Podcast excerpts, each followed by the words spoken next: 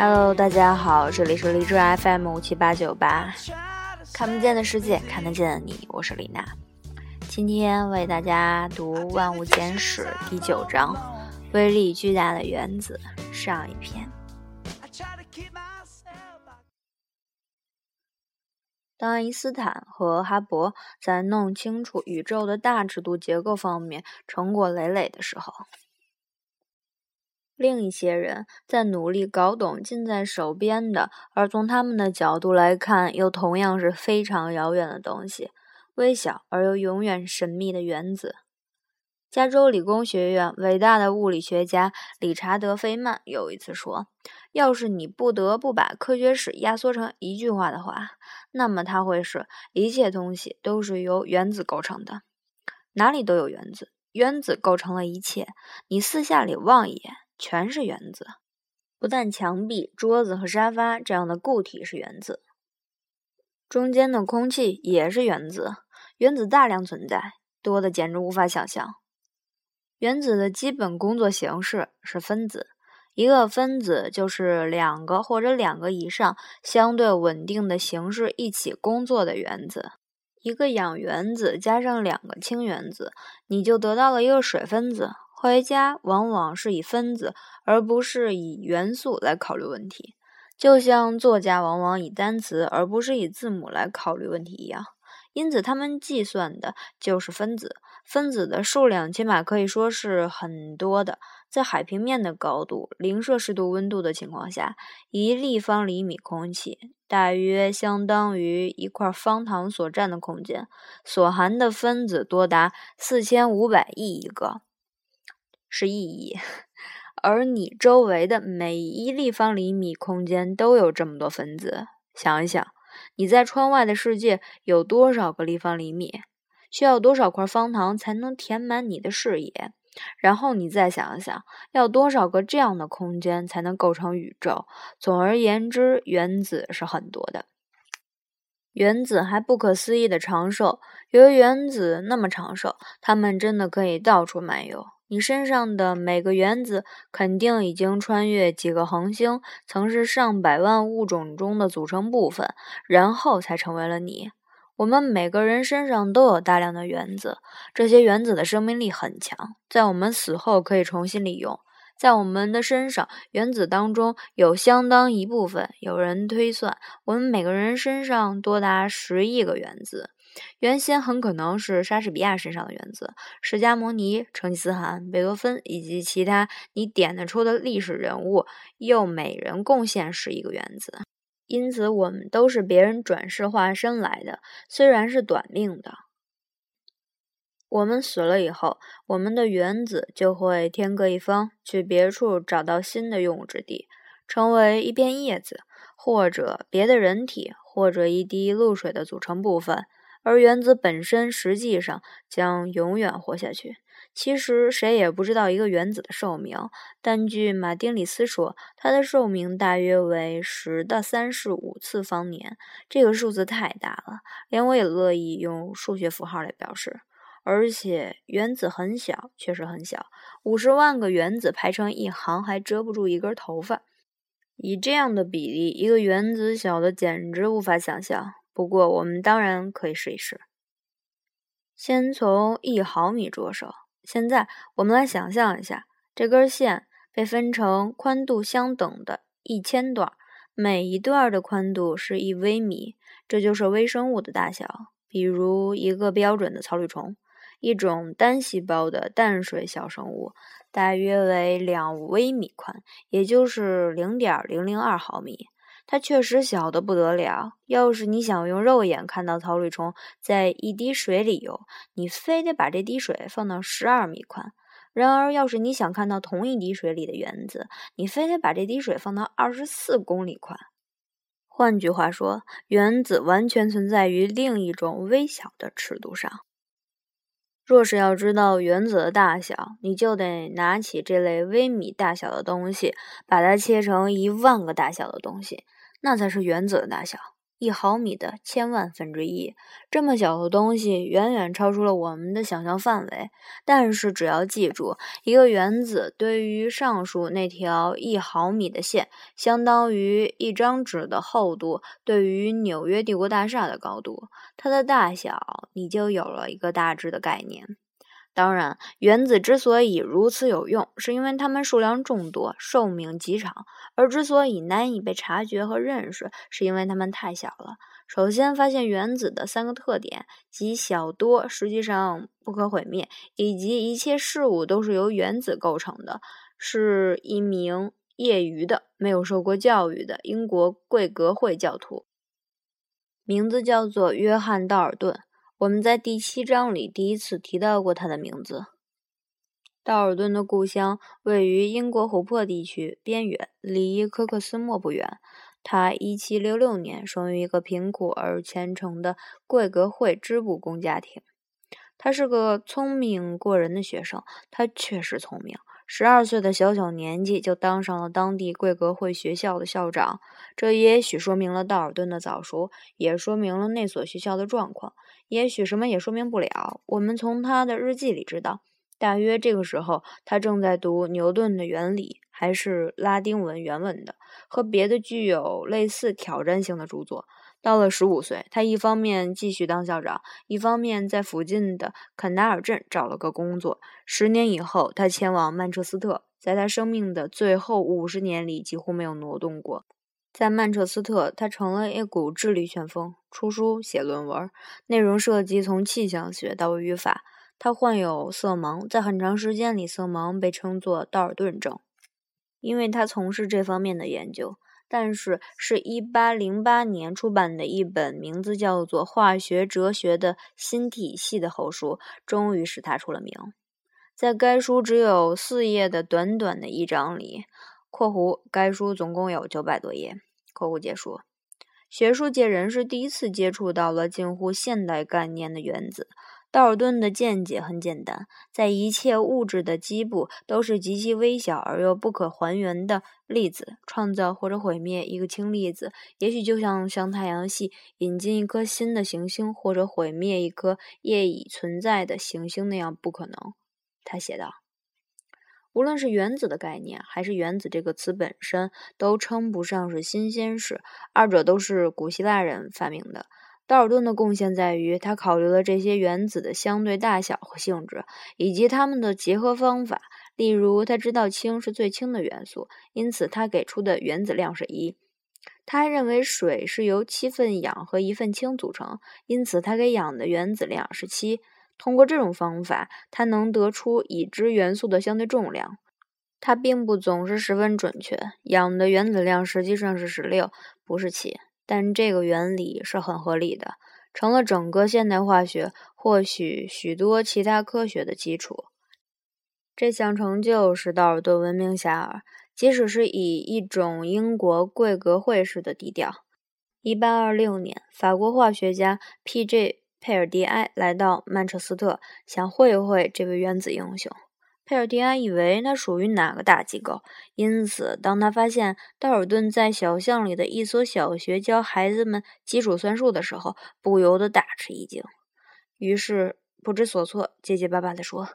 请问这位是道尔顿先生吗？”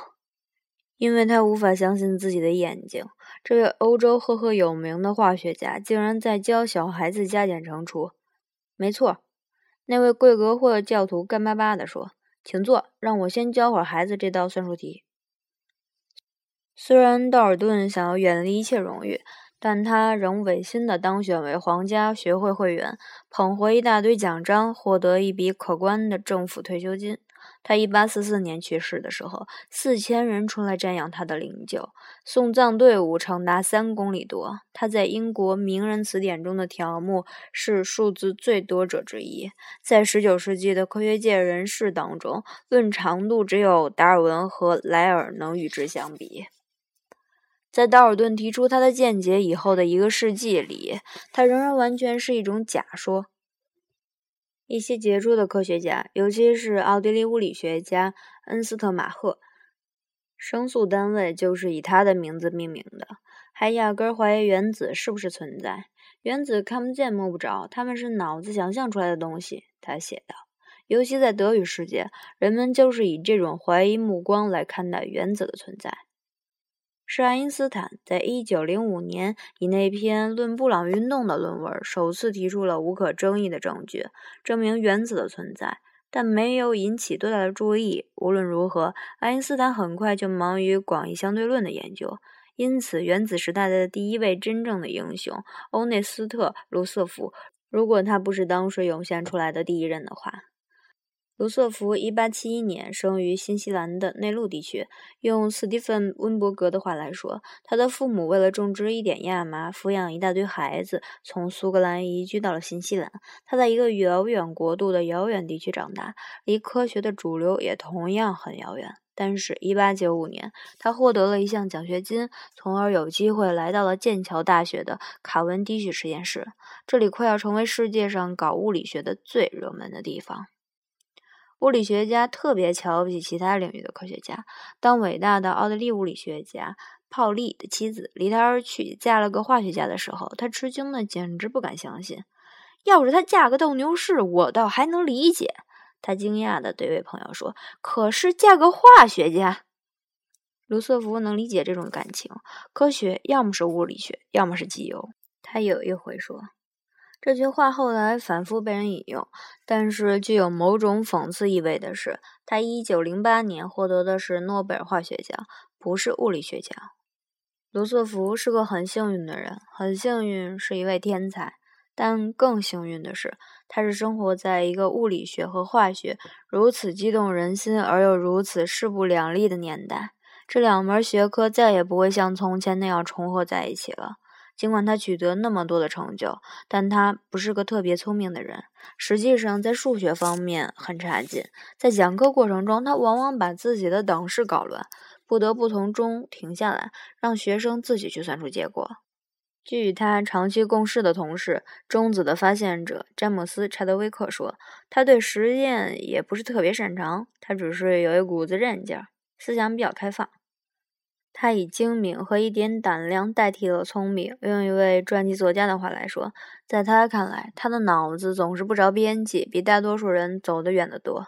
要是遇上一个难题，他愿意付出比大多数人更加大的努力，花出更多的时间，而且更容易接受非正统的解释。由于他愿意坐在荧光屏前，花上许多极其乏味的时间来统计所谓的阿尔法粒子的闪烁次数，这种工作通常分配给别人去做，所以他才有了最伟大的突破。他是最先的人之一，很可能就是最先的人，发现原子里所固有的能量一旦得到利用，可以制造炸弹，其威力之大足以使这个旧世界在烟雾中消失。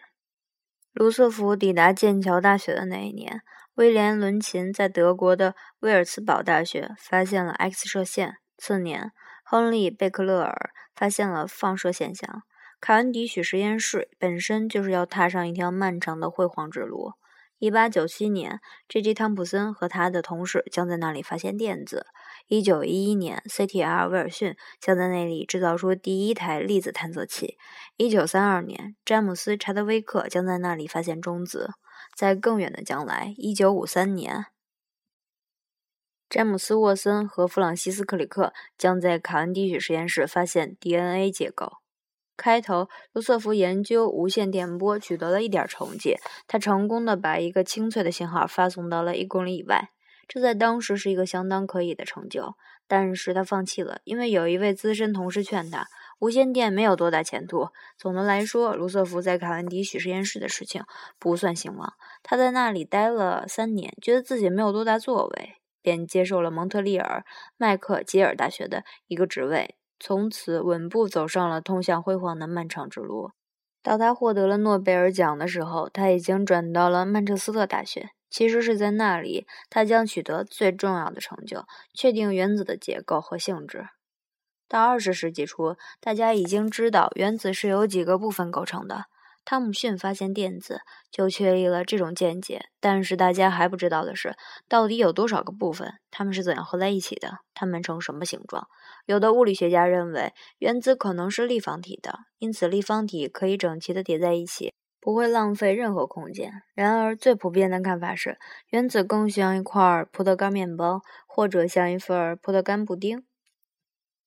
一个密度很大的固体带有正电荷，上面布满了带负电荷的电子，就像葡萄干面包上的葡萄干。1910年，卢瑟福在朝着一块金箔发射电离的氦离子，或者称阿尔法粒子，卢瑟福吃惊地发现，有的粒子居然会反弹回来。他说，它就像朝一张只发射了一发38厘米的炮弹，结果炮弹反弹到了它的西部，这是不该发生的事。经过冥思苦想以后，他觉得只有一种解释：那些反弹回来的粒子击中了原子当中又小又密的东西，而别的粒子则畅通无阻地穿了过去。卢瑟福意识到，原子内部主要是空无一物的空间，只有当中是密度很大的核。这是个很令人满意的发现，但马上产生了一个问题：根据传统物理学的全部定律，原子因此就不该存在。让我们稍停片刻，先来考虑一下现在我们所知道的原子结构。每个原子都由3种基本粒子组成：带正电荷的质子、带负电荷的电子，以及不带电荷的中子。质子和中子装在原子核里，而电子在外面绕着旋转。质子的数量决定一个原子的化学性质。有一个质子的原子是氢原子，有2个质子的原子是氦原子，有3个质子的原子是锂原子。如此往上增加，你每增加一个质子就得到一个新的元素。中子不影响原子的身份，但却增加了它的质量。之前看电视，我看到一个叫中子星的，它的质量特别大。你从它的星球上崴一勺它的土，然后再到地球上，你把这勺土扔到地球上，那么它会瞬间穿透地球。不好意思，插播了。一般来说呢，中子数量与质子数量大致相等，但也可以稍稍多一点或者少一点。增加或者减少1-2个中子，你就得到了同位素。考古学里就是用同位素来确定年代的，比如碳14是由6个质子和8个中子组成的碳原子，因为二者之和是14。中子和质子占据了原子核，原子核很小，只有原子全部容量的千万亿分之一，但密度极其大，它实际上构成了原子的全部物质。克罗伯说，要是把原子扩大到一座教堂那么大，原子核只有大约一只苍蝇那么大小，但是苍蝇要比教堂重几千倍。1910年，卢瑟福在苦苦思索着，就是这种宽敞的空间，这种令人吃惊的、料想不到的宽敞空间。认为原子主要是空荡荡的空间，我们身边的实体只是一种幻觉。这个见解现在依然令人吃惊。要是2个物体在现实世界里碰在一起，我们常用台球来作为例子，它们其实并不互相撞击，而是提姆西·费里斯解释说，2个球的负电荷场相互排斥。要是不带电荷，它们很可能会像星系那样安然无恙地互相穿堂而过。你坐在椅子上，其实没有坐在上面，而是以一 i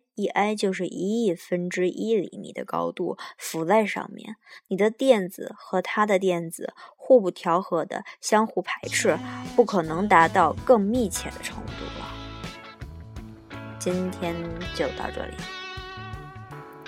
晚安，各位。